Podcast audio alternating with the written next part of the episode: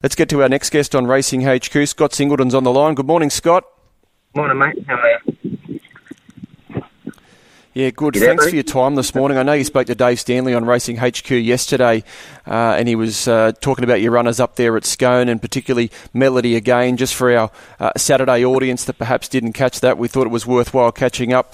Um, you did have a winner yesterday up there at, at Scone. Uh, nice to see Storm's End finally break through. She nearly threw it away though. Yeah, she's still doing a lot wrong, isn't she? But um, she's her own worst enemy at the moment. But it, it'll start sinking in, I think, mate. Yep. Uh, Scott, just uh, late last week as well, I noticed that uh, an old horse of yours, Remlaps Gem, who was a terrific old horse for you, won nine races, was was retired. Uh, great horse for your for your stable, certainly when you made that move up to Scone. Um, sad to see him go out.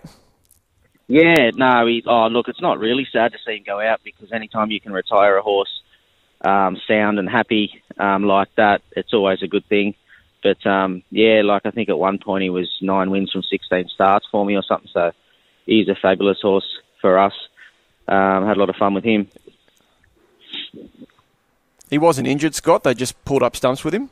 No, he he just sort of had enough. He, he'd always had his his um his breathing issues and and things like that, and we were having to travel him up to place him um, to Queensland all the time. So we elected Yep. to leave him up there with Dave Van Dyke and just see if he if we could sort of get something out of him. But um, the owners are terrific, and he just wasn't interested the other day at the races. So they they they said Fair that's enough. it. So they're going to send him down to me, and we'll retire him down here.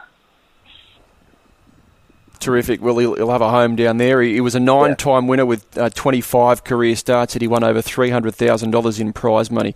Remlaps Gem retired during the week. Today, Scott, you line up with uh, with Melody again in the TAB Highway. Race three, horse number 13 at Randwick. We spoke a few weeks ago, and she was uh, she wasn't too far away from from trialling. She trialled very well at Muswellbrook recently. Was that how you expected her to trial, Scott?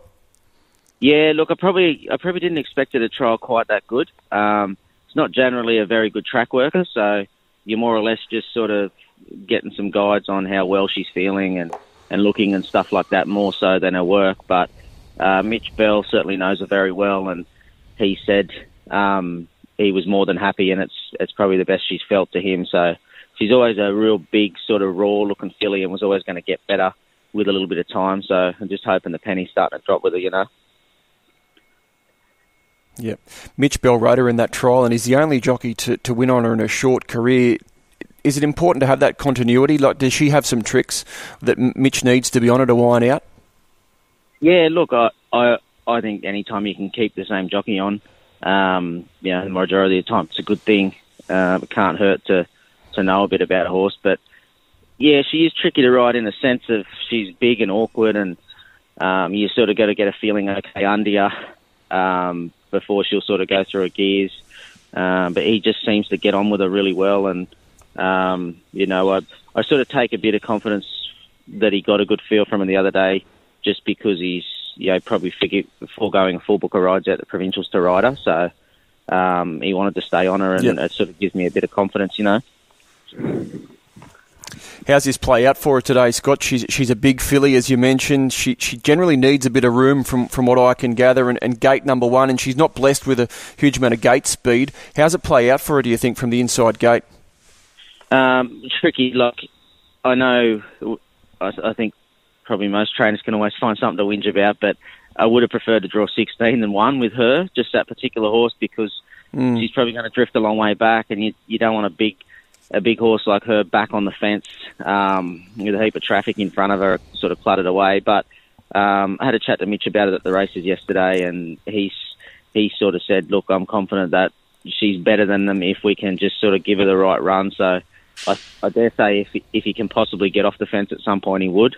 Um, definitely rather be drawn there at Randwick than Rose Hill or something. So um, look, it's not a it's not a deal breaker, but it, it's probably not ideal either.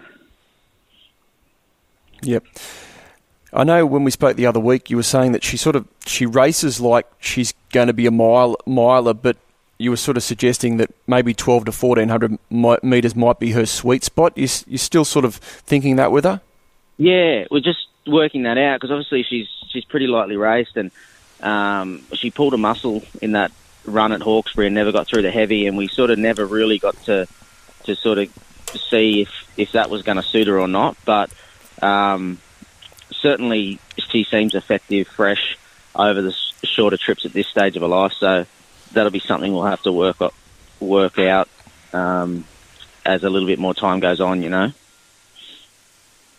Yeah, and, and beyond today, I know we spoke the other week, and um, if you can knock off a tab highway this time of year, you put yourself right in the Kosciuszko frame. Is that in the back of your mind if she can run well today, Scott? Oh, look, it's it's the timing's okay if if she does run well today. For mine, I wouldn't be wanting to make up numbers or anything. So I think if if if she's mm. any chance of heading down that path, she'll she'll need to win today. Um, but look, she's okay. She's um, pretty inexperienced filly, but I certainly think um, like I've had a lot worse horses than a win in town. So I think at some point she's going to um, do something fairly good. But whether it's a bit early for her at the moment or not, I'm not sure. We'll sort of find out. She'll answer a few of those questions today. You know. Okay, currently a $51 chance for the Kosciuszko in that futures market. And just before we let you go, I, I spotted one at the trials during the week. I wanted to know where you're heading with this, and I think you've got it nominated at Corindi next week. A horse called Viganotto, a three year old filly by Charge Forward. She bolted in at a trial. What's your, what's your opinion of her? Yeah, always liked her. Obviously, uh, raced the mum, and, and she's a filly that we've bred ourselves, so um, we've taken our time with her and. Um, always sort of thought she could gallop, but as soon as the blinkers went on, it just really switched her on. So definitely ready to go to the races now. I'd expect her to be pretty hard to beat there next week. Um, we'll keep an eye on her. As always, thanks so much for your time, Scott. Best of luck with um, with Melody again today at Randwick. Yep, anytime, buddy. Not a worry. Bye.